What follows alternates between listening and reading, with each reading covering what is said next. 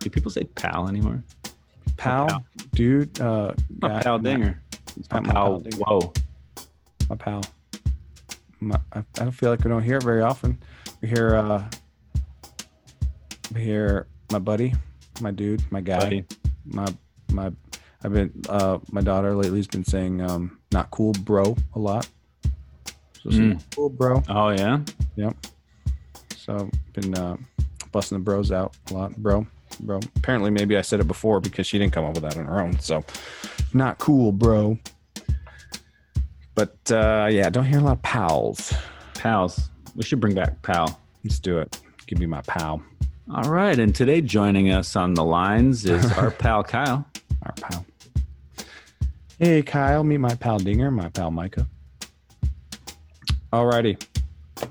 that's enough of you. I'm done. We could call ourselves the pallets. Oh, goodness gracious me. You just came up with a knockout, didn't you? Right on air. The pallets. I like it. I'm going to make some hats. So bad. We're going to get some hats. We're going to get some shirts. And We're going to say always uh, the pallets brought to you by Always Embarrassed Parched. about that one.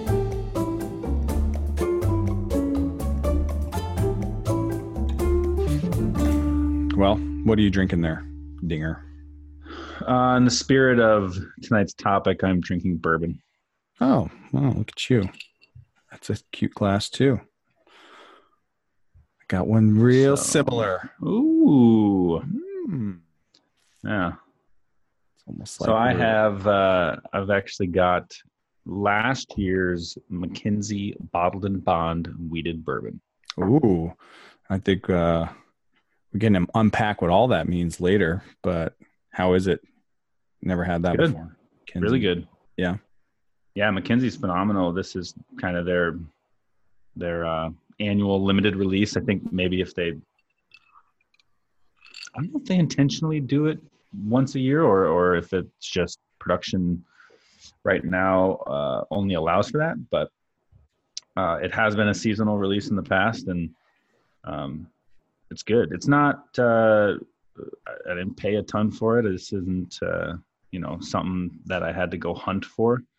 Um, it was pretty available when it was out there. It would go Yeah. quick, so sometimes places didn't have it, but Well, that's the name of the game these days, right? With bourbon, it's all about hunting and price points, and it's kind of crazy. I've, you know, we've been doing this for a while. You've been obviously um, in the industry for some time. I've been, you know, around it now for some time, and you know, I really wasn't keen on, uh, really plugged into all the things going on around with bourbon. Like once I was kind of exposed to all of the different, you know, uh, spirits and just all the things that are out there.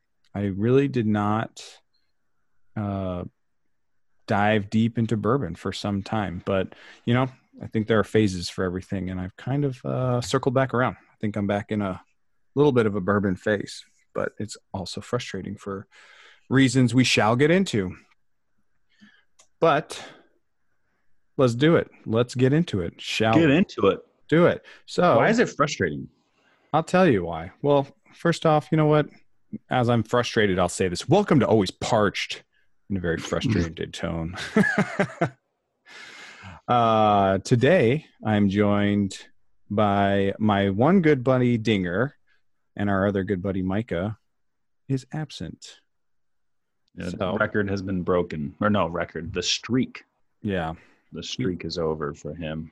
Yeah. He's, uh, I lost mine a long time ago, but you know, hey, yeah.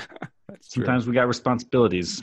That's right. He's got a pretty big one on his plate, huh? He's got a a new got- baby on the way in the next, I don't know, 48 hours or something. Yeah, yeah. So he gets a pass for today. So fellow enthusiast Micah is uh, on the sideline for this, getting ready for that baby, packing bags, overnight bags, going to hang out in hospitals. so he says. Yeah.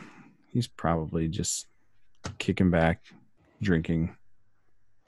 Just wanted to do it in Allocated silence for the last time. Yeah. Yeah, which I don't blame him for necessarily. Soak in that silence, my friend, because not a whole lot of it to go around once you got two kids. Um, but yeah, we've been ta- checking a little bit about today's topic, which is America's whiskey, bourbon, bourbon whiskey.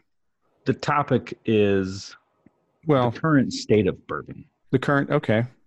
That's And uh, maybe not even bourbon, just the current state of whiskey, because I think some things that aren't bourbon will still, you know, can demand a, a really high secondary market price or demand the hunters to, you know, only ask for certain things and not Yeah. support their, their local liquor store with all their other spirits. They just just want to sneak in there and nobody will know who I am. And oh, by the way, do you happen to have any Blantons or you know Yeah, there's uh I, I guess happy so the focus today is definitely on bourbon, I would say, because it is the um it's in its boom right now. It is hitting it hit its stride a few years ago, I'd say. Or especially when the craft cocktail scene blew up as well. But uh yeah, there's a lot of a lot of um people out there on the hunt for certain very particular bourbon. So we're going to get into that a little bit. And before we do that, we'll just hop into our little cocktail corner real quick. And I figured it only appropriate that the featured cocktail be an old fashioned. do we always do a cocktail corner? We are now. Oh, this is the first one. well, we I think we uh we did a cocktail feature last last episode as well. But You uh, said it with such conviction though. Like I know. like we're just gonna jump right over here into the cocktail corner. Well, if you read your notes very carefully, it goes right I into the cocktail corner. I see cocktail corner. Uh, so like I said, classic. You got to go old fashioned with a bourbon, in my opinion. I mean, there's lots of different things you can do with a bourbon. Uh, particularly now in the summer, I I really like to use peach with bourbon a lot. Um, but I think uh, old fashioned is the classic cocktail that you will see a lot of people mix up or order that includes bourbon. So a real quick breakdown of that, if you want to pour your or mix yourself up something at home while you listen, is two ounces of bourbon. I think an appropriate amount of sugar. Some people now there's the traditional way of doing it with the sugar cube and everything. I personally will go the more modern approach, which is a measured amount of liquid syrup. Um, so I use a bar spoon of syrup, of simple syrup. Uh, if you want a little bit more, word of the day, mouth feel, you might want to use gum syrup. I know I never heard that one before, Huntinger. Um, gum syrup really just uh, adds a little bit of a, a thickness to it. So, kind of really coat your mouth, let's say. Two dashes Angostura, Angostura bitters. Mix that up, stir it over ice, pour away. I usually garnish it with an orange and a lemon peel.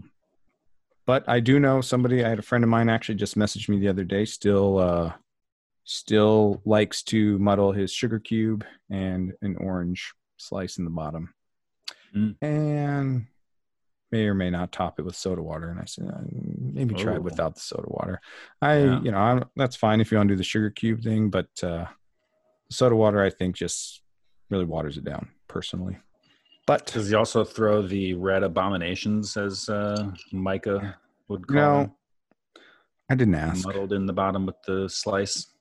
i did not ask. I like this guy. I don't want to i don't want to get negative thoughts. No no i don't know. I didn't ask. Well, I- hopefully, he doesn't listen to the show. no, uh, you know me. I'm always, I'm always happy when when uh, somebody messages and uh, actually has some questions or or is sharing whatever they're doing cocktail wise. We'll keep moving along here. Uh, so that's our cocktail corner. Let's go right into. Let's get back into the bourbon a little bit. Uh, let's do a little That's bit the of. the- cocktail corner. Just one drink, one Well, old fashioned. you got a mod. I mean, I do. oh, you got a Here's mod. how- My favorite cocktail is two ingredients: Okay, whiskey, and a glass. And there you go. Which we are both uh we are both enjoying right now by the way mine um i gotta remember now i believe uh, oh yeah i'm having eh taylor small batch Mm. I do. That's kind of been my go-to as of late. It's Okay. very very good. All right. All right.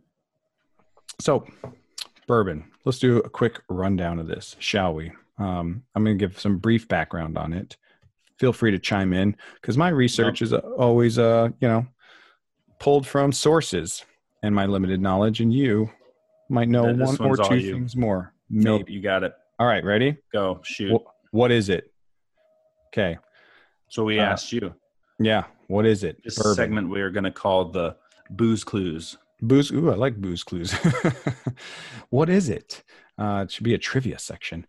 Well, bourbon, American whiskey. Uh, it is very well regulated um, legally, so it cannot just you cannot just slap you cannot just distill um, whiskey in in the U.S. and throw bourbon on it. It has to have several different factors uh, included. Uh, first and foremost, you have to age it in American new charred oak barrels. Um, something I learned a while ago that was always kind of kind of funny to me was those barrels. Oftentimes, because they have to use new American oak barrels, those barrels then have to go somewhere, and a lot of times they go to you know other distilleries uh, for other types of whiskey. And one of the biggest consumers is uh, for Scotch distilleries and I love me some scotch. So I like how that's kind of incorporated into the scotch making uh, process as well. Yeah, and tequila. And tequila. There you go. See, I knew you'd have some two Aged tequila. something. Right. Yeah. Can only use bourbon barrels once, so they get sold to, um, for the most part, Mexico and Scotland. Yep. Uh, no additives. So no, uh, the color you see is the color you get. No, uh, they're not. You're not getting any caramel additives or anything like that. We've talked in the past. If you've heard us, uh, I won't. Say put down, but maybe give offer a critique here or there to various uh, spirits or mixed drinks. Is um, is when you see that little caramel color additive. That's a little. Uh, it's a little off-putting for me personally. I like uh, that it's no additives. So, you know, all that uh, coloring is coming from the aging process. The mash bill, which is basically just the ratios of um, what's going into making the whiskey, has to be at least 51% corn. So, uh, typically, that's also includes some amount of rye or malted barley or wheat, but has to be at least 51% corn in order to be considered a bourbon. And I would actually say that would be first and foremost. Yeah, you're right, and that's a lot of times what that's gives where it it that little bit sweeter flavor, right? At least that's my Well, I mean, if you're talking about production methods, what do you start with? What's the Yeah. first step? Get your mash bill, yeah, right? So, I don't know. I'm just being picky over here right. You with are. your first and foremost American oak. You're right. It's a good point. I'll I'll let that slide. Um, mash bills can be closely guarded secrets. I think, right? Like, you know, some places are not going to put out there exactly what their mash bill is because they have mash bill number one, number two, number three, number four, and a distillery like Buffalo Trace has all those different mash bills that are going to go into, you know, their Buffalo Trace bourbon versus their, uh, their Blantons, their their Pappy, whatever it is. So Yeah, and they might do different blends Yeah. of different bourbons. You know, you can still call it a bourbon, just Right. has to be 51% corn. Mhm. Um, and they might do that because they don't want to, you know, many brands blend to taste, they blend to match the specific flavor profile from prior batches for consistency. And if you maybe you need sometimes whatever however these this whiskey aged in a barrel, maybe one point you need a higher rye mash bill to go into there because of the way it came out. Um, you know, to to get it to that consistent flavor pro- profile from before. So it might not even be literally the same mash bill every single time. Yep. It might not disclose. Um, but then I think a lot of them do, especially now. The, I think a lot of the craft producers are going to, um, you know, have that on the the the label. Many people want to know what the mash bill is, so they disclose it. Yeah. Kind of cool. Some do, some don't. It's just and you can you know, a lot of people, uh, especially people very familiar with bourbon, are going to be able to pick it out. Going to be able to pull out, oh, that's got a higher rye content or something because of the spice or something. But um, you know, like I said, uh, if you're calling it bourbon, you know, it's at least 51% corn.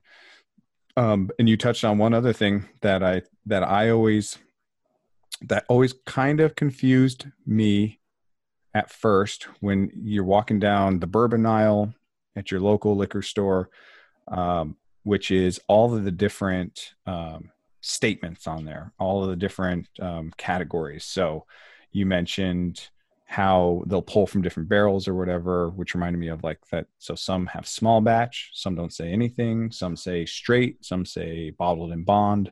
So I was going to give a quick rundown of that as well, um, because that is something I think that can be very confusing for people. And I'm no expert on it, but I do know generally where each kind of um, where each one fits in a little bit. So first one is straight. Straight. If you see a bourbon, straight bourbon, that means it has been aged at least two years. I believe that's the only qualification, correct? You're asking me? Yes. Oh, sorry. I'm uh, just assuming you're the expert here. So, um, sorry. Yes, that is correct. Mike Mainwald. Oh, okay. Thank I got distracted. I thought you were. I thought you said you're just going to start running off all of the. Uh, well, I can't do that. The styles. So I yeah. kind of just started doing. So you just tuned out and started hanging out, drinking. Uh, no, I can do that. What you should do is tell me if I'm wrong, but this is my understanding. So that's uh, a straight bourbon, bottled in bond. That one was always the most confusing for me because that does not sound like I, I, don't know what the hell bottled in bond means, but it means it's aged at least four years in a federally bonded warehouse, and that it is bottled at 100 proof, and and it all comes from one distillery. So there's a lot of things that kind of yeah, one harvest as well. So like your grain source comes from one season. Gotcha. In the in the regard of of whiskey, you know, if it's uh, if it's a brandy, then your fruit all came from one season's harvest, or you know whatever the the distillate is made from um, one season one distillery minimum four years government um, bonded building and 100 proof always 100 proof. Always 100 proof. So the next one see a lot of this small batch. I said like i'm drinking eh taylor small batch um, so that seems it's a little less uh, well defined in terms of what goes into a small batch. It just means that that bourbon the bourbon is combined from a number of chosen barrels. So it's not a specific number. It can be you know 10 20 but i think it's you typically upwards of probably around 100 to 150 barrels. So basically you know the distiller has gone through and selected barrels that maybe are highlighting something that they like a little bit more so typically it's going to be a little bit higher quality um, maybe a little bit of a better flavor, I guess. And that's also, I think, why you're going to, while why it is usually um, priced a little bit higher than just a, a standard bourbon, which doesn't. Yeah, that one to me, I don't. How are you going to control that? To me, it, I think a lot of them are true to still producing small batches, low number of barrels going into a blend. Um, but I, I also I also think of Tito's still having handcrafted. yeah. Can't make that much vodka and it'd be crafted by hand. It's just not, not happening. and that's like that's the obvious one. Everybody yeah. everybody knows that. But I think it's actually a good time. Um, we do have a guest caller, right, Mike? We do. Um, Why don't we get his opinion? Okay. Let's bring him on. Let's do it. I don't know if he's on video. It might just um, be sound. All Kyle, right, if you we'll see. press start yeah. talking. Hi there, guys. What's hey, up, there Kyle? He is. We got How him on. Doing good. How are you? Good. Good. Welcome. So, thanks for being on. Yeah. No, thanks for having me. Yeah. So everybody, this is Kyle Deli. Uh, soon to open restaurant in Tempe called the Hudson. Kyle later give us some some uh, background on that, the the history, the reasoning behind the name. I'm super excited about the spot. Um, and but prior to that, we wanted to get your opinion on some bourbons. We were just going through different classifications, different labels, um, what you will see, how things can be confusing, and, and what each label means or what the verbiage on labels mean. Um, because yeah. you also owned a liquor store, very successful, correct. especially in the brown spirits, correct? Yes, sir. All right. So the last one we got on was small batch. To me, that's like Tito's putting handcrafted on there. Is it true? What's the total quantity of barrels that goes into making it allowed to be small batch? Are a lot of them even still small batch? What, what's your opinion? Yeah, I mean, it's uh, it's a very loose term in the uh, industry, unfortunately, and you know those that are very well versed uh, in the uh, brown spirits category obviously uh, will take it with a grain of salt, and then those that are new, um, it could definitely, and I've seen it happen multiple times, uh, persuade a consumer into grabbing that particular bottle just because of that particular verbiage. So, yeah. Um, so they they look at it as a positive. Definitely, definitely. Yeah. So. Marketing. Yeah, it's, I'm gonna leave really that.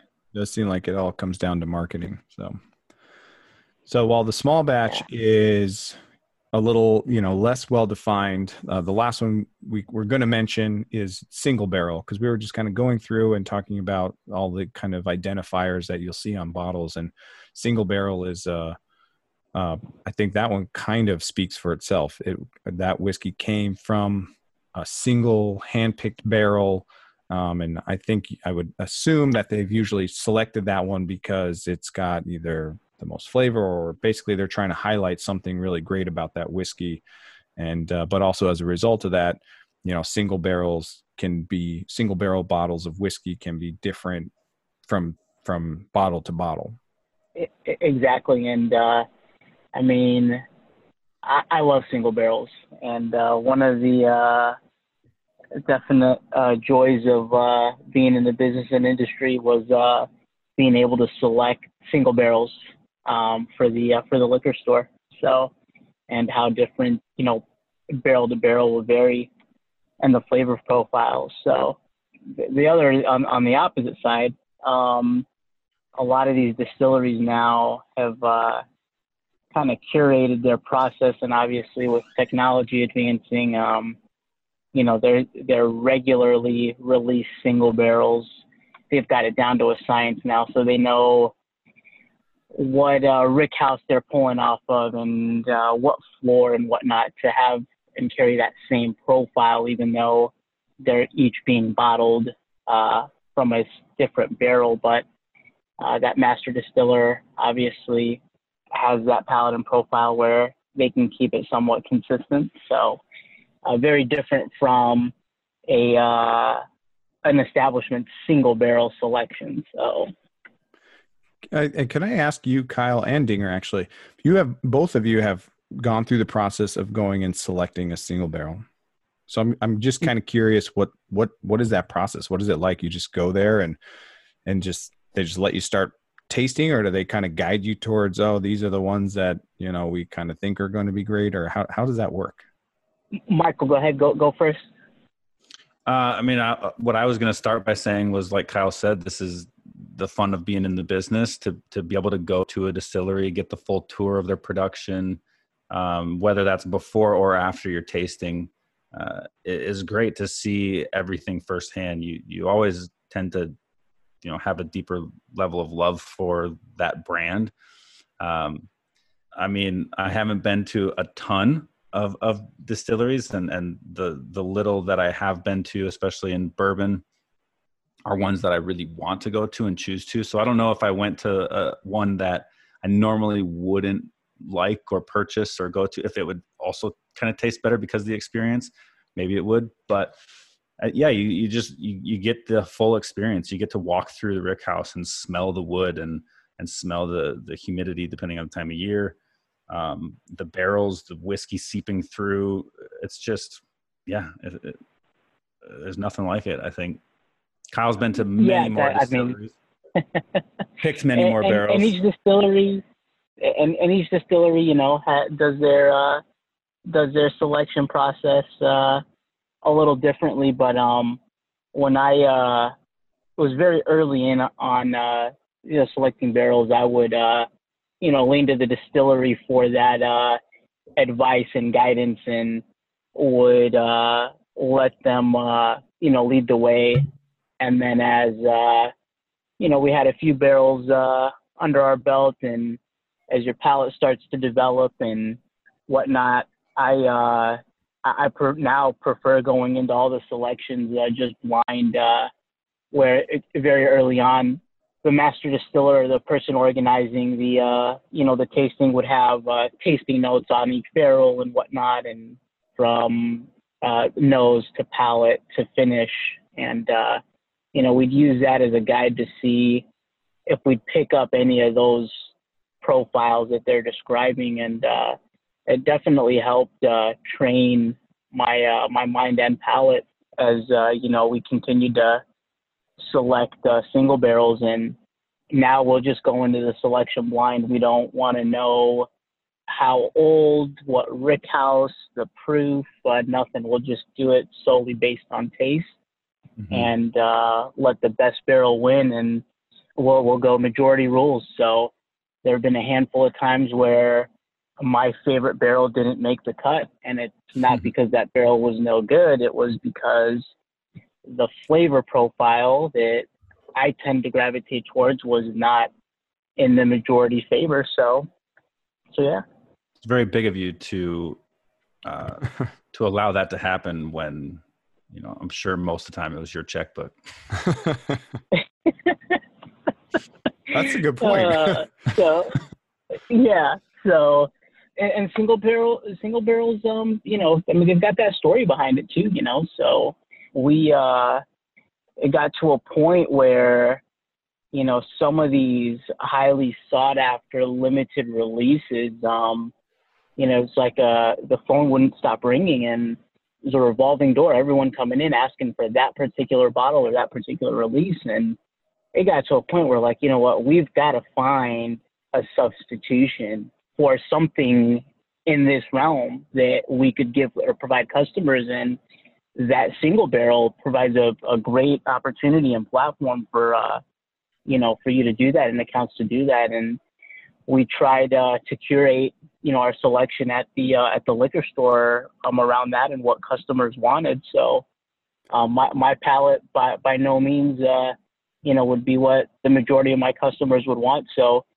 I was basically selecting for the customers uh, the majority of the time, not based off of what my palate uh, wanted. So, right And that's a great, I think, segue into kind of talking about what we alluded to at the beginning, which is this this rise in popularity of bourbon and and what it's done to some of these uh, what brands that are pretty standard. People they're well known, but now they're becoming increasingly uh, difficult to find.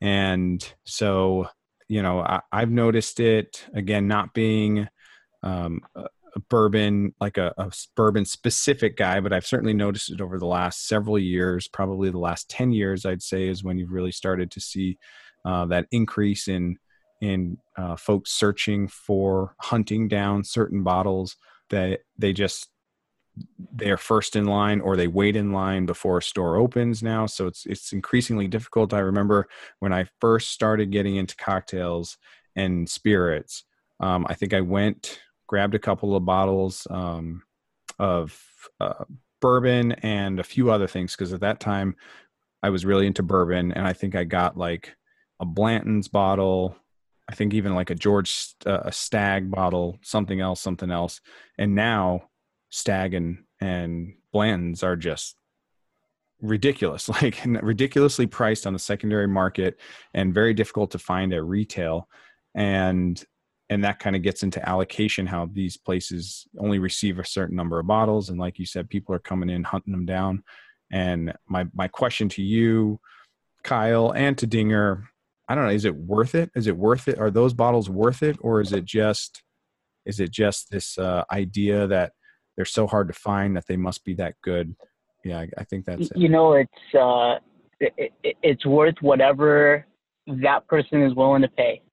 Uh, obviously, if somebody needs to have that bottle because it was the best thing they have ever tasted when they went to that restaurant or bar, and they have to have it, they've got a certain price point that they're willing to pay or fork over for it, you know?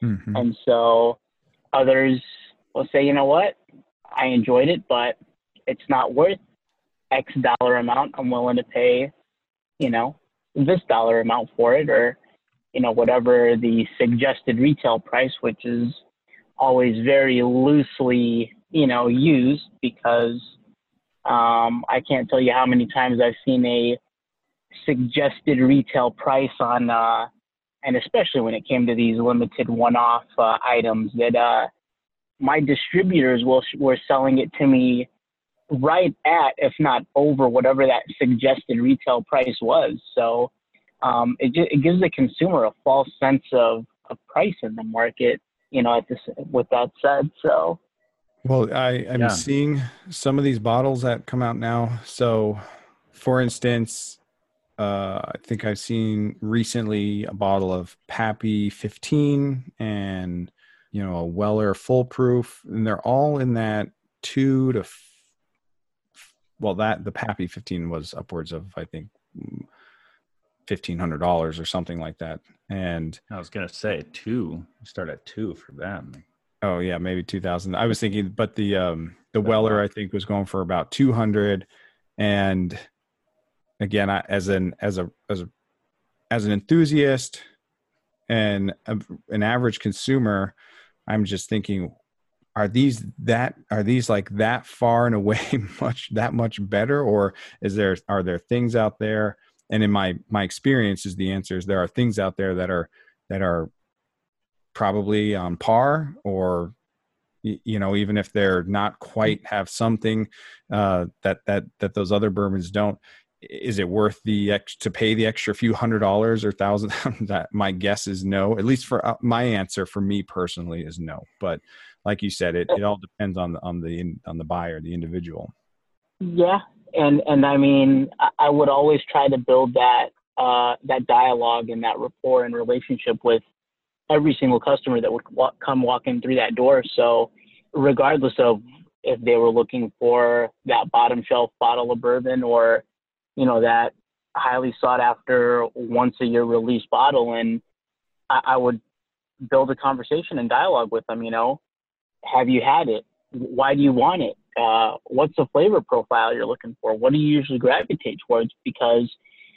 the chances of me having all of these limited allocated bottles that these customers would come in and ask for regularly uh, are, are going to be slim to none. And if I did have them, they're going to my loyal regular customers that are supporting me throughout the days and weeks and months uh, throughout the year. Um, but I did not I did not want to lose that sale, so I needed to build that conversation piece to see, you know, wh- why do you want this bottle of Pappy Van Winkle or why do you want this bottle of Weller or whatever they were looking for, and then take take it from there. So, and if Yeah. it was because that was the only bottle that they were missing in their collection, or it was a gift to a boss, or it was the best thing I've ever tasted. And you kind of just take it from there, and hopefully you can steer that customer in that right direction to where, even though I don't have that bottle, I think this bottle will help accomplish what you're looking to do. Um, and we were able to do that with uh, the majority of our single barrels, uh, thankfully. So, Nice. Yeah, and that's the best thing is when you when you get a consumer to because you can't just assume everybody's a hunter, everybody is just wanting that bottle to so when their friends come over they look good um, with it sitting on their shelf. Maybe they maybe they did try it. Maybe they did get a chance and, and they heard it was really good and they're just getting into bourbon and, and it's like, okay, well let's let's expand that. Let's let's expand your knowledge and, and introduce you to other brands because for me i'm not paying secondary market there's not i'm, I'm not going to pay 10 20 30 times more you know suggested retail when there are so many good whiskeys for 30 60 i mean i'll i'll pay 70 or 80 if it's if it's really really good if it's cash strength if it's high proof if it's old um, you know maybe like an older age statement or something. Like just know what's in the bottle know the flavor profile. And and the biggest thing is figure out what you like. Yeah uh, and that was going to be my question to Kyle: is how often was were you getting answers that were kind of real substantive? In other words, um, you know, they were saying something like, "Oh, I really liked, you know, this had just the right amount of spice, or really the finish on this was great, or the nose, or, you know, were they really able to identify flavors, or were they really just uh, kind of um, equating it with an experience or a person or something like that like you said like just saying oh i just yeah. i had it here and i loved it type of thing. Was it more of one or the other? Was it kind of equal? You know um, the customers resp- responses were all over the board. Then it became myself my and my staff's responsibility to be able to accommodate and and find that customer what they're looking for. So um, but but the majority of the customers, you know, would uh, to some certain extent, you know, say whether it was spicy, hot, sweet, um, you know, going to further, you know, flavor profiles or my best friend said this is the best thing, you know, they've ever had or Forbes magazine just rated this number one whiskey, so that's why I want it, um, regardless of what it is. So, yeah. um, and then it became our responsibility to say, you know what, we don't have this number one rated whiskey in the world, but if you like that, if that's a flavor profile you're looking for, um, this is what I've got for you. You know, a lot of times you're getting more for your more bang for your buck too. Literally, figuratively, everything. Because once you have a brand that's got recognition to be the world's best or has just a ton of marketing dollars behind it, not saying in every case, but a lot of times in order to keep up for that demand they have to go kind of industrial. And so you're not necessarily craft anymore. You're not necessarily you know or i should say handcrafted. You can still have really good whiskey. And not saying there's anything against industrial whiskey. There's a lot of big big companies that you know for good reason are successful because they put out good product. Um, but then when you are able to read behind the label, really understand what's in there, you you get so much more for the same price, if not less. And and I mean, and to that you know to that point, um, we used to do blind taste tests at, at the store, and that's uh, a challenge. Yeah, to, there you go. To where customers would come in and, you know, un- unfortunately, everyone out there is looking for that bottle of Blanton's, and uh, th- there just isn't enough uh, coming our way to be able to accommodate everybody. And so it got to a point where I said, you know what?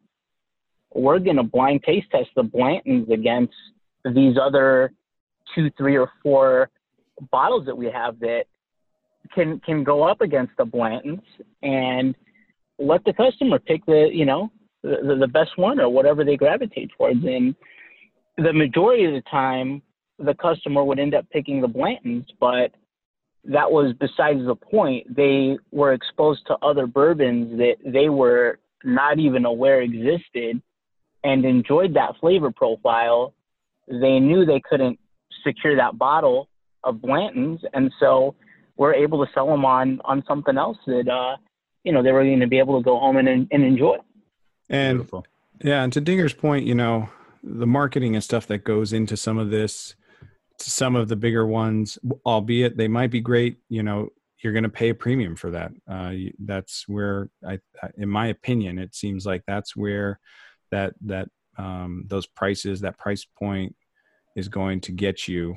And you know, if you want to pay it, fine. You know, like you said, it's up to you. But if you can find it, and then you want to pay it, or you want to find it on the secondary market and pay it, that's uh, your call. It's just a matter of sometimes maybe being informed a little bit you know just uh, doing doing your homework and and seeing what else is out there and and um, I, I, think a lot of times you'll be able to find something uh, equivalent uh, if not better, especially for the price point. Um, and one thing I'll also maybe just throw out there because we didn't talk about it, but uh, again, kind of, I'm back in a little bit of a bourbon phase, and I really wasn't into or knew a lot, know a lot, did not know a lot about the secondary market. So, you know, I have a, fr- a friend who is really into it, and he was telling me oh the secondary market prices at this and this and i was like where where is the secondary market exactly like because i know you know you don't you can't just buy a bottle of booze off of some random um, technically i've come to learn that that does not necessarily stop people which is not shocking by any uh, means but but uh, yeah the secondary market you know i guess being, going online for different places there's all sorts of facebook groups i hear now or i, I know there are I Um, hear. I hear. I've never a seen- member of them all. Excuse me, sir. I am a law-abiding citizen. um, but yeah, so the secondary market, I've, I've, it is kind of was kind of new to me. So I don't, you know, if one of you maybe just want to kind of touch on that a little bit, if you know much about it. I don't know if there's a real, if there's something that's easily identifiable as a secondary market, or if it's just kind of this like amorphous thing that's out there, like there is, you know, this is what people will sell it to you, you know, on the down low somewhere. It's uh, it's capitalism at your finest. right. But yeah, and um, it's illegal. It, it, you better believe it 100% illegal. And uh, somebody like me that forks over close to $300000 you know probably closer to $270000 for a series 9 maricopa county liquor license that only allows me to sell the product. So it, that's just for the piece of paper that allows me the ability to sell the liquor. Um, I'm in for it, and I'm in a big investment at that point, you know. Mhm. And you know, you, you go into consideration your building and your build out and your inventory and your operational overhead. Uh, y- you're in it, and um, so and you're in it because you've purchased a liquor license and you've gone through the proper training and you're buying from authorized distributors and suppliers and everyone's taxed properly and accordingly and you know where the product's coming from and then you've got some random joe that stumbles upon a bottle and says you know what? I can make a quick $20 or $100 and not knowing where that bottle was obtained from or if it's been tampered with or whatever the case may be. So it's the world we live in and uh, it, it's happening out there. And uh, you know, unfortunately, uh, these retailers that uh, pay big, big money to uh, operate their establishment. There's others out there, you know, selling stuff uh, on the site illegally. So Yeah. Yeah. Which is why I've even seen some retailers going to that higher secondary price, quote unquote, secondary market pricing to stop it, to get the people who, if you really want to drink this, then then buy it and drink it. But so many of them are buying to flip it. They're not buying it to consume it. They're buying it to then make a profit, which is, you know, like Kyle said, it's fully illegal. It's, it's, uh, you know, I would be very, very weary buying alcohol from an unauthorized retailer. From so fucking there's Facebook there's account. there's yeah. th- there's there's a reason why empty bottles are fetching several hundreds of dollars. It's not because that collector wants that empty bottle Oh wow. on their on their bookshelf. It's because they're using it to counterfeit, That's and insane. and that's just my my own personal opinion. But there, there's no reason people are paying, in my opinion, several hundred dollars for an empty bottle because they want it for their collection right. they've got other motives behind it. So yeah. That's crazy. Um, so confession confession time. Confession Oh, corner. We boy. cocktail corner, but my confession corner. You ready? Careful. yeah. Don't get us in trouble here. No, no, I'm not. I'm not doing anything illegal. In fact, I did everything so so much on the up and up that I was a little um, distressed as to how much I paid. So I did, you know, when I was getting back into this bourbon phase a little bit, you know, I, I came across a bottle of Weller Full Proof that I, I just wanted. I'd never, I've never had Weller. I really wanted to try it. It's so hard to come by, apparently. And I saw it, and I knew it was, you know, if it, I could find it for retail, it'd be 60, 70 bucks or something like that and I just couldn't couldn't find it. And I saw it come up on a retail uh, at a retailer for 150. And I know on the secondary market because if you just do some you know some Google searches, uh, it it's looks like anywhere from 250 to 300. And so I was like, you know what? And, and I knew it, it it it was going to run out. It was went live like they they said we go live at you know 8 a.m. or 9 a.m. or something like that. And I actually just happened to notice it see the email that they sent out at like 8:55 or 6 or something like that and I was like, "You know what?" And it was right before my birthday. I'm like, "I'm going to buy this. I can get it for myself. I want to I want to see what this is all about. I don't know if I'm going to like it if it's just going to be like another bottle of bourbon or something." And now my birthday and was you two flipped it. yeah. Well, it was funny because I told uh, again, I told this guy that's really into bourbons um, about it, and he was saying, "Well, you know, you could you could you could probably make 100 150 bucks off of that i was like i'm not interested in doing that one uh, and he said well you you know you could also hold on to it to trade it or something and like again not not interested in it.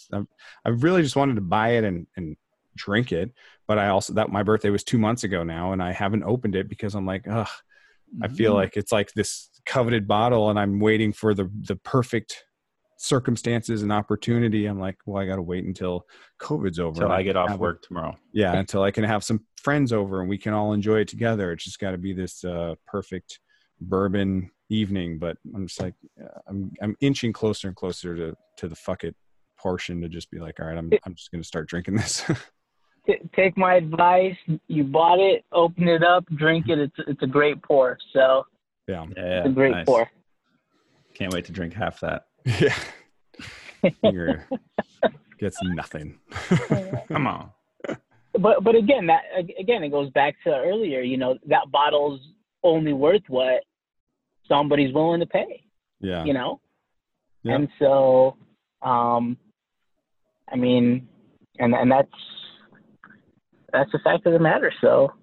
Yeah, yeah. I saw and I saw another single barrel that. Uh, I knew a guy last or two weeks ago went and stood in line total wine first 10 people or whatever got the single barrel. He showed me he sent me his picture of his receipt. It was $75 retail and uh everywhere the the other some other retail places they're selling it for 400 jeez. Yeah. i'm not so, not uh, not doing that anymore. So kyle so, so i mean with that with that said though it, it, it goes back to you know like my biggest suggestion and recommendation I, I give people, I, I tell them if you haven't had it, I go, go to your local bar or restaurant and, and try it. I said that, yeah. you know, I, I understand that, you know, they might have only gotten one bottle and they're charging a premium price, but at least you know, at, you know, at a one ounce or one and a half ounce pour, whether you're going to like it or not. And then you can make that decision whether you want to go pick that bottle up at whatever that price is at that retail establishment. Yeah. It, it might right. be, you know, the best thing you've ever tried. It, it might be that bottle that everyone's talking about, but you think it's probably one of the least best tasting bourbons you've had. You know, it's all based on personal taste. And you know a good place to to go try that out at a local establishment coming up soon, a couple months didn't flow as the, well uh, as I wanted it to, but nailed it. Got a new restaurant opening up, right? Yep. the, the, the Hudson Eatery and Bar, yes, sir. Right so it's going to be uh, right next to uh, Liquor Express, just about a mile down from Arizona State University. So yeah. we'll have a full kitchen, so burgers, salad, sandwiches, fast casual establishment, 22 taps so that'll uh, offer uh, an array of craft beers and draft cocktails, Ooh, and then nice. uh, full full wine and spirits with uh, obviously a specialization in uh, in whiskey. So we've uh, we've already secured a single barrel of Eagle Rare and a single barrel of Weller Full Proof. believe it or Mhm. not. We'll have to have you guys uh, over there, and we'll have some fun and and go across a little flight blind and see uh, what's what's Yeah. the, the best bottle win. There you go. All right, now now I that. know where to go. Taste test the Weller Full Proof so that I know what to do with this bottle. Do I? there you go. We're drinking it. We're popping and- that and bottle that's- before and then, like And I, I think that's one of the coolest things. So, you know, you could do that single barrel Weller Full Proof we did side by side with that bottle you have. I'm assuming it's not a single barrel, or even if it is a single No, barrel for that matter, I guess. it's single barrel. I guarantee it you could probably pick up some uh, flavor profile differences. Yeah. And that's the I was going to say that earlier when you were talking about, you know, different flavor profiles from picking these barrels and and when you go into a distillery and do you have direction? Do you know what you want? Do you let them kind of guide it? You can do it all because every single every tree is different. Every tree has different DNA. Every barrel is made from a different Oh, yeah. tree. So so the same distillate from the same run off of a still is going to do something different in the f- you know five barrels in a row that it was filled into most likely there's So there I've, could be I've, some I've got a story but- here that, that I know Michael's heard uh, a handful of times before. Uh, I went out to a distillery um, just to visit and uh, had inquired about single barrels and just on the fly they, they rolled out a handful of barrels uh, for me to sample through and uh, got the conversation going and whatnot and so again I'm doing all this blind um, I like doing everything blind, and I had narrowed it down to two barrels. And um, the uh, gentleman there that was conducting the uh, tasting said, "You know what? Let's uh, why don't you go take a round, a, a walk around the uh, distillery? We're going to pull out a special barrel we have, and uh, we'll do it side by side by these last two. Um, you know, you narrowed it down to, and and and see what direction you you lean towards. And so."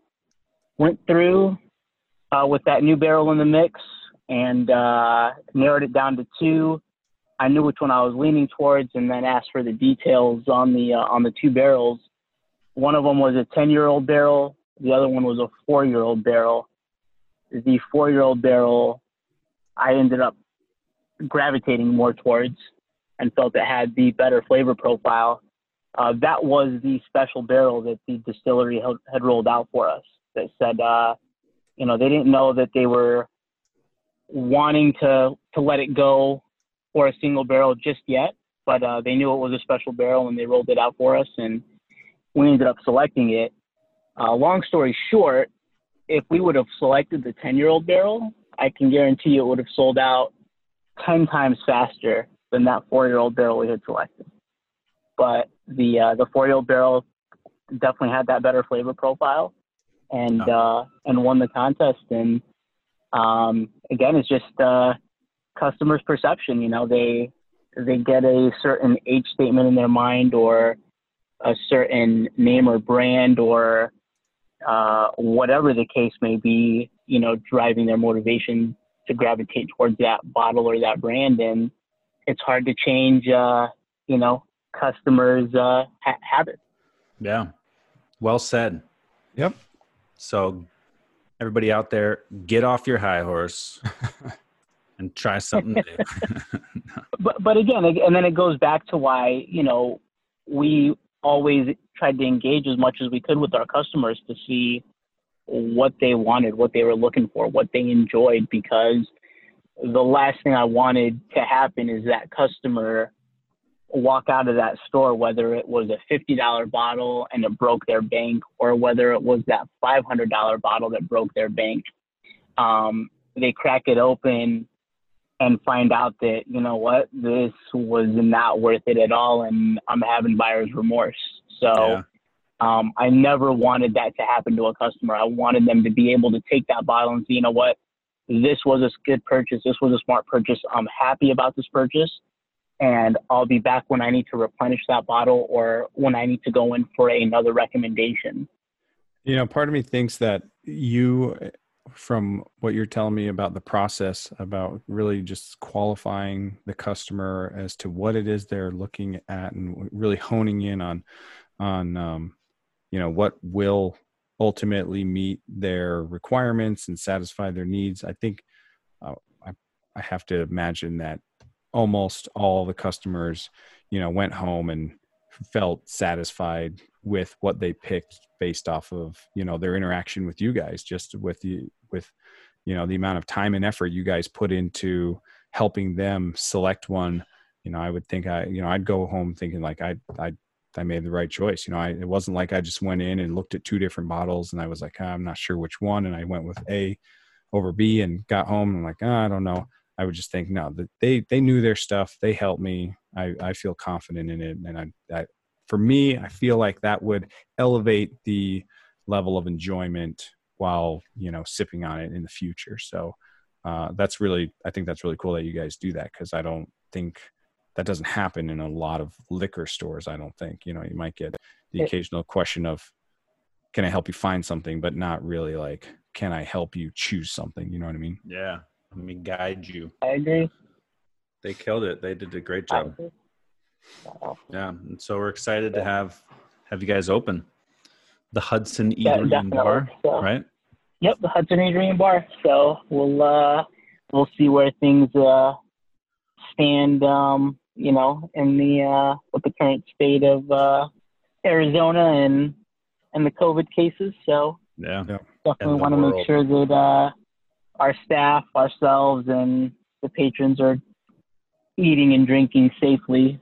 Well we'll definitely uh make it a point to get out there check it out uh, my wife works at asu so we'll have to try to do a little uh dinner or happy hour there after she gets off sometime Definitely, that sounds great. yep Well, thanks for joining us, Kyle. yeah we really appreciate it, it Thanks, great, gentlemen. great to hear uh, your insights Thank you, gentlemen. Uh, can't wait to have you guys uh, over at the Hudson for uh, a bite to eat and some drinks. Yeah. Definitely. and are you guys on like social media or anything like that if somebody was is trying to find you Yes, so uh, we're on Facebook. Uh, we're on uh, Instagram. So uh, we're posting uh, construction uh, pictures as uh, construction progress uh, moves forward. So hoping to have some uh, menu and drink items uh, on those platforms here in the next uh, few weeks as uh, we start testing out uh, our uh, menu items and drinks. So Yeah. All right sir well thank I've thank been you driving by, looking looking good. Keep up the good work. thank you. All right, All right. Kyle. stay safe We'll talk soon. All right, thanks. You guys as well. All right. Have a good night. You as well. well that was enlightening Yeah, that was good. Uh, Yeah. And I think you know what else we've done really good at tonight is staying on on track with our 40 minute record. Oh yeah, we're killing it. You know, No, I feel like we good. haven't gotten off track too much though. So I feel like no, that was good. It was good to get insight from you know really all we've we've had all sides of of the industry on here. We've got consumer, we've got distro, we've got retail, and we're now we're going to um, you know on premise to restaurant, bar, yep. you know different side of retail. Yeah. Ah, You know- I forgot to ask what does the future of bourbon look like, but I'll answer that for Kyle. Do it. the future of bourbon it better keep up because my new restaurant is whiskey bourbon focused so I didn't realize you were doing it as Kyle. as Kyle. yeah, sorry. Yeah. Uh, thanks, no, I, mean, Kyle. I, I- I think that this is a spirit that people absolutely love i think it's a flavor profile that people love more brands are coming. Is it gonna you know and it's not like like flavored vodka how it was like super popular blew up but that's just not the same. It's just not the same. You get different flavors from these whiskeys. Um, you can get different styles characteristics uh, but it's not fucking perfume flavored vodka. Although flavored whiskeys are coming. Those will probably be what what goes Well, I was I, my com- my comparison was going to be it's not like the seltzers, the seltzer trend or something. Um, it's here to stay. oh My- here to st- to stay Yeah, but my Adam pardon. Have you had them? Oh, seltzers.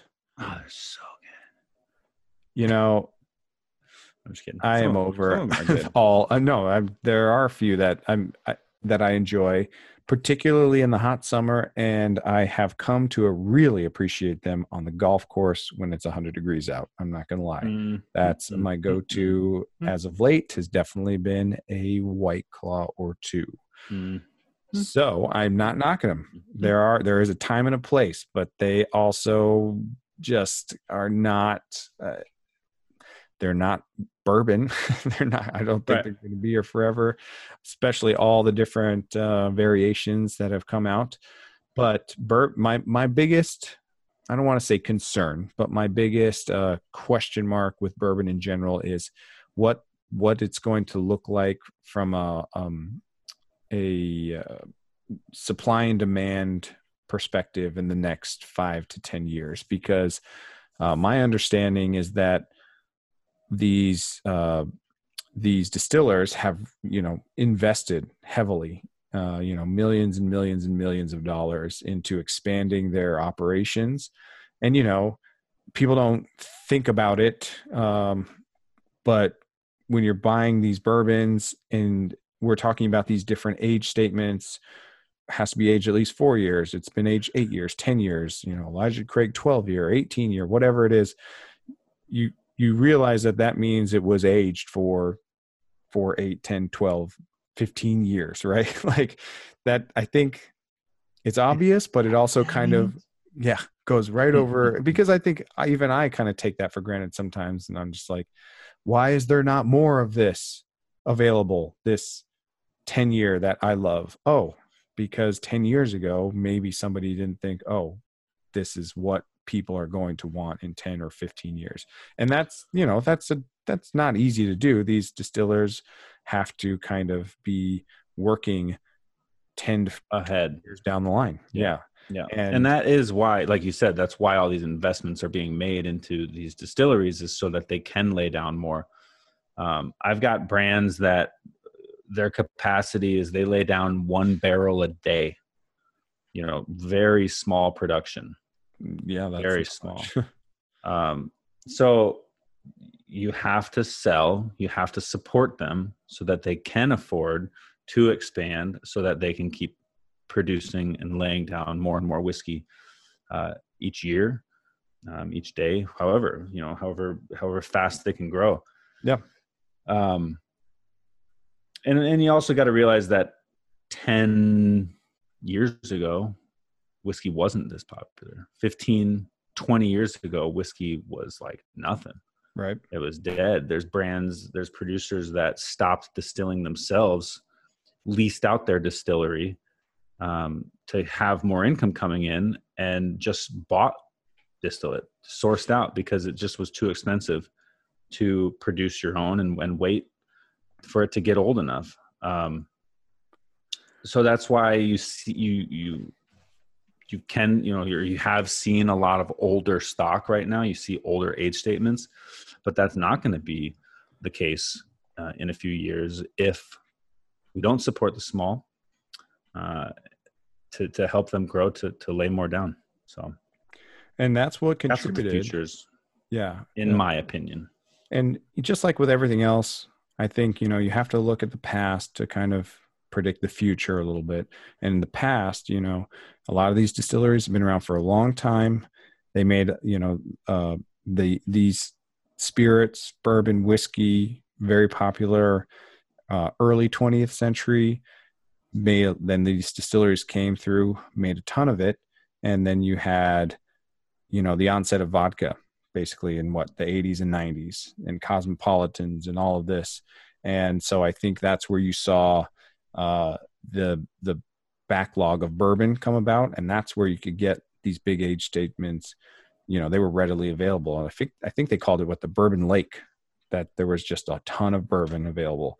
And now we are the pendulum is swung and we are back into a big boom. It's in high demand.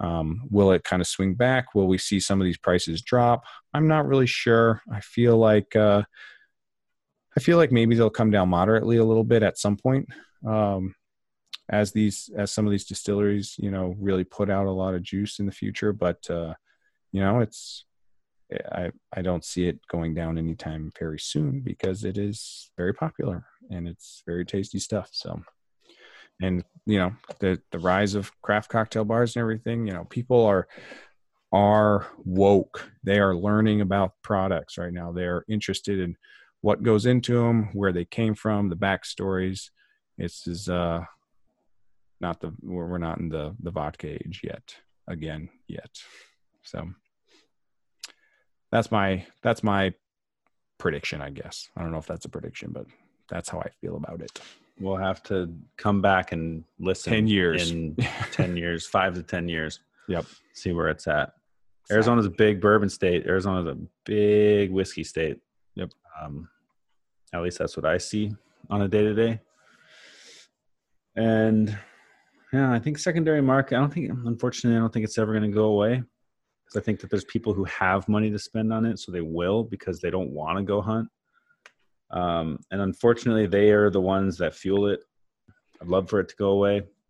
yeah People to, uh, you know, just start exploring more. It's kind of what we talked about with Kyle. Like, just find out what you like.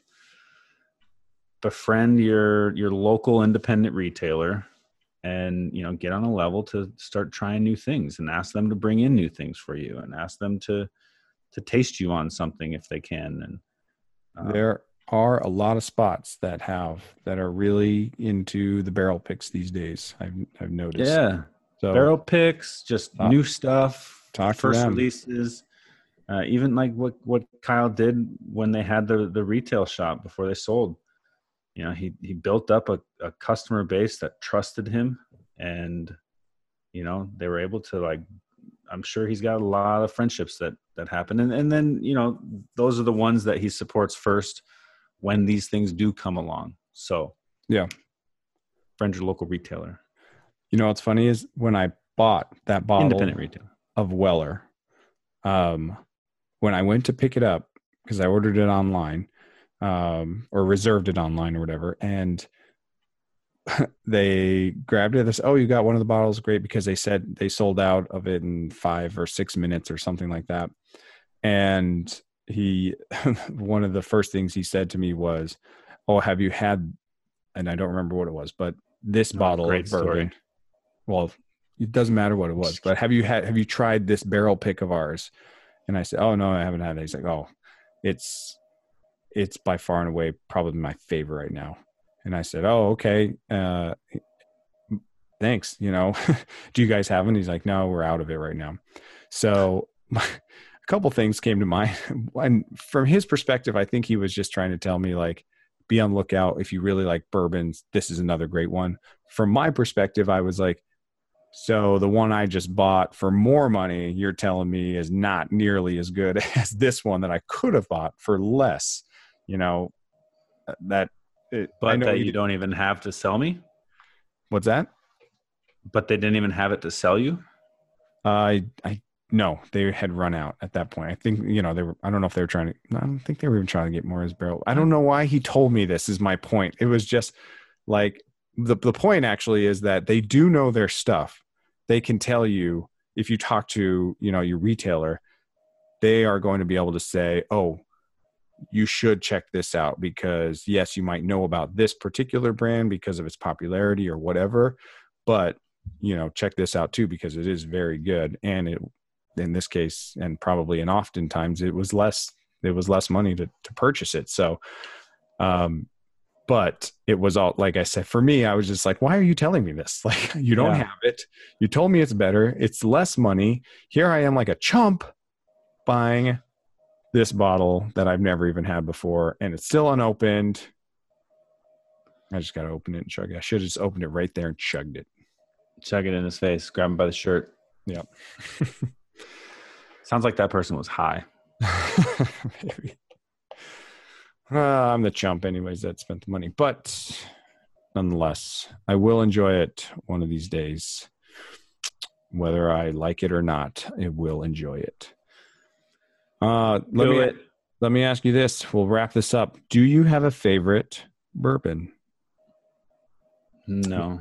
No. It, cha- it changes. There's certain things I like, certain styles I like, certain you know times. Um, one thing I will say, uh, one that I've not, maybe something was like, okay, there's this flavor profile which is heavy. It's not something I normally go to, but this is still good whiskey.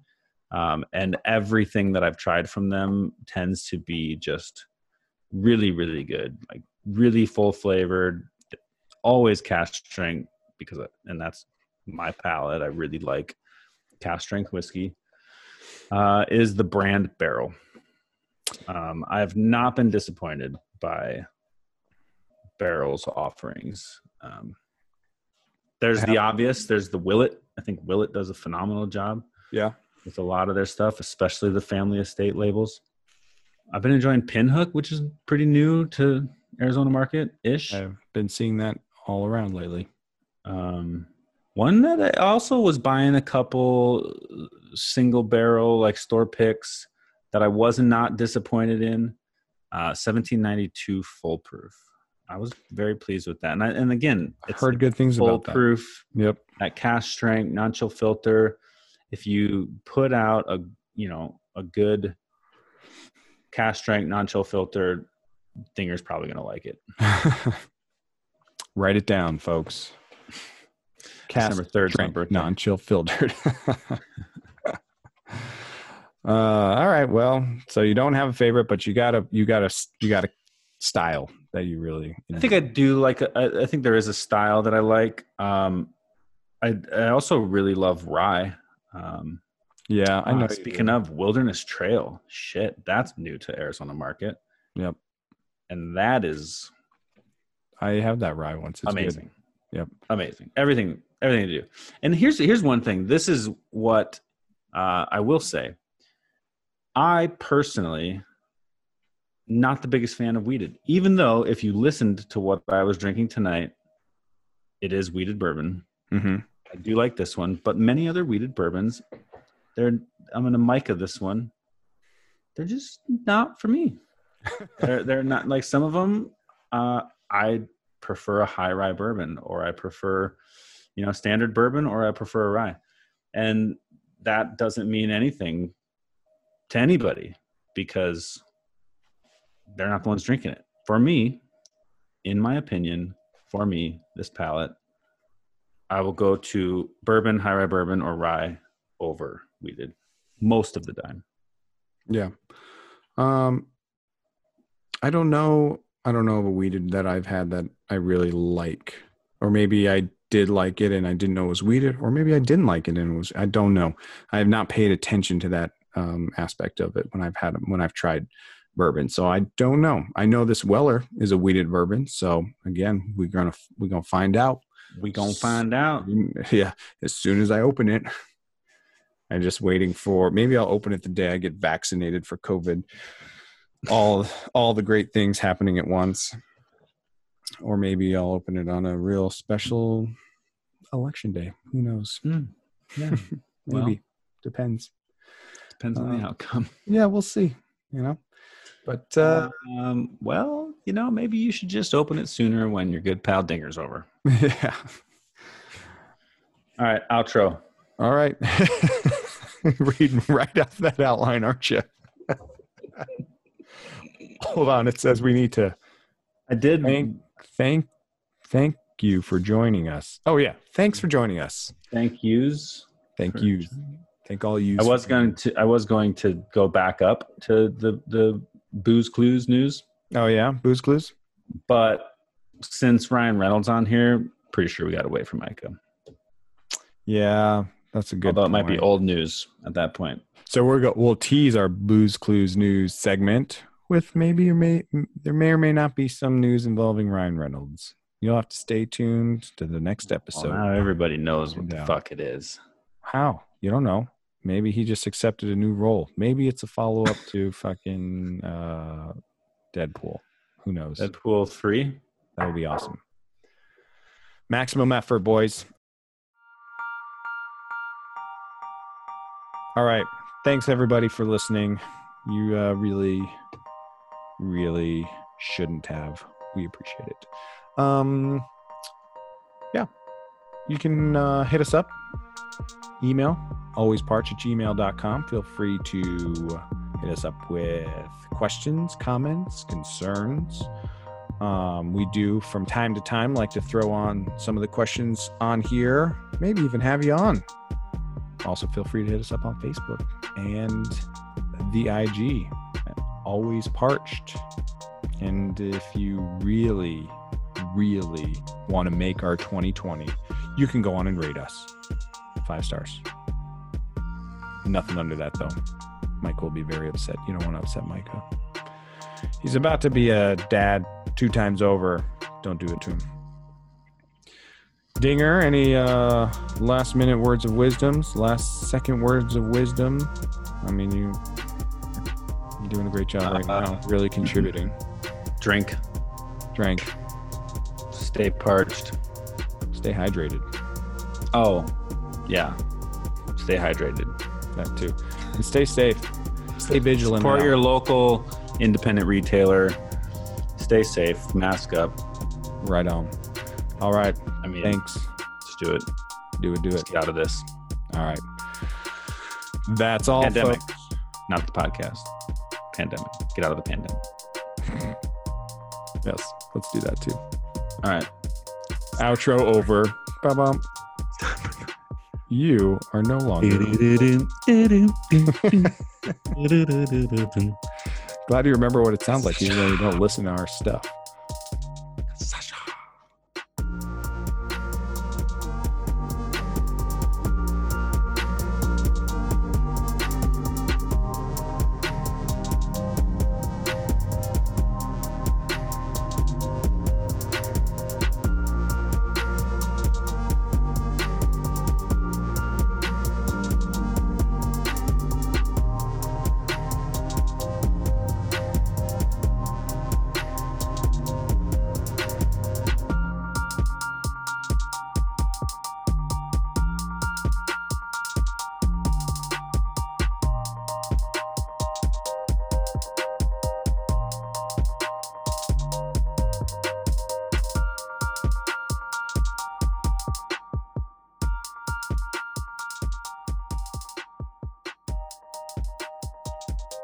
What's favorite letter of the alphabet? Bo- booty. Uh, R. The R. Ah, you think it's the R, but it's actually the C. My favorite part, obviously, was how you got right into character. So, Well, you can't do the joke of, well, Mike, actually, you think it's the R, but they actually really like the C instead. ha ha ha